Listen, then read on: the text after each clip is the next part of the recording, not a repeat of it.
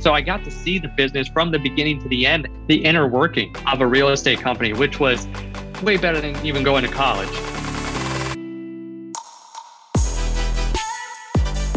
The whole purpose of this whole process, this whole philosophy, this whole system is to make profit a habit on every deal, on your whole business, on any rental you acquire, whatever it is, it's building that in and then being able to track it from the cash perspective.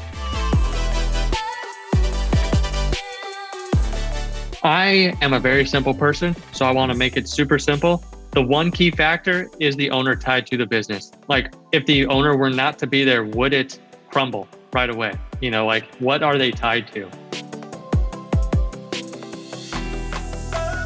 And I'll give you one practical step. Once I give this, if you do this one step from this podcast, I promise you will be a more profitable company than you are today.